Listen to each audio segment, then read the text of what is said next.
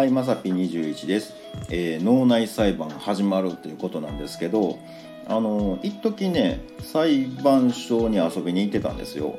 であの裁判の傍聴って誰でもできるんであの全然関係ない人ですけどね、うん、あの裁判見に行ってあの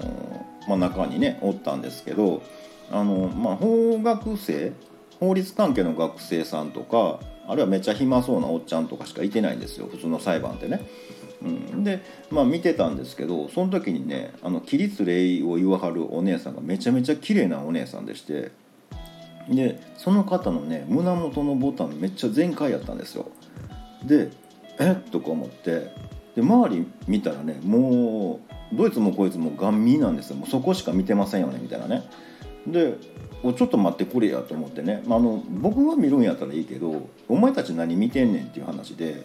でこれはちょっと言ってあげた方がいいよなただ裁判中は言われへんからね。で言ってあげた方がいいよなって思ったんですけどそこで言うと「いや明らかあんたそこ見てましたよね」え見たんあんた」っていうねことになるよねっていうのでもうそこからもう裁判とは別に脳内裁判が僕の中で始まってしまいまして。裁判長、えー資料の提出よろしいでしょうか？どうぞ。ね。えー資料 A 添付資料 A の、えー75番、えこれ先ほどの画像なんですが明らかに彼が一番ガン見してますよね「意義あり!」みたいなね。この写真は証拠にはなりませんよみたいなね、うん、あの撮る角度によってたまたまそう見えただけであの彼にそういった意図はありませんみたいなね。わかりました。では、えー彼は認識しているにもかかわらずそれを彼女に指摘しなかったといった点ではこれは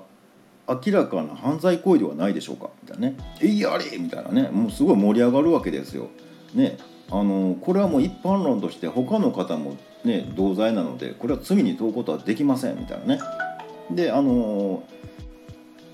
まあ、言うてるにもかかわらず、ね、しつこくこう「異議あり!」ってくるんですよね。なも裁判長がね「異議を却下します」ってね「おお却下ときたか」って盛り上がってきたねってね僕の脳内で盛り上がっとったんですけど「ちょっと待ってくれ」みたいなね「僕が被告人になってるやん」みたいなね「おかしくないか」みたいなね「いい人ですから」みたいなね。うん。なんかこうカバーする側やったらいいけどね。僕が当事者になってるやんみたいなね。で結局、まあ、あの終わってから廊下でその方と会うたのでちょっとまあ胸のとこを指さしてね「あの空いてますよ」って言ったら「え？っ?」て言ってね「うん、あありがとうございます」言ってね「ああやっぱやってよかったな言ってあげてよかったな」って思ったんですけどまあなんかその続きがなかったんでなんかちょっと結構な裁判した割になんか終わりに合わんなみたいなねなんか変なモヤモヤ感もあったようななかったようなね、えーそんな脳内裁判でした。ということで、えー本日は以上となります、えーまた下に並んでるボタン等を押してもらいますとこちらからもお伺いできるかと思います。ではではまさぴ21でした。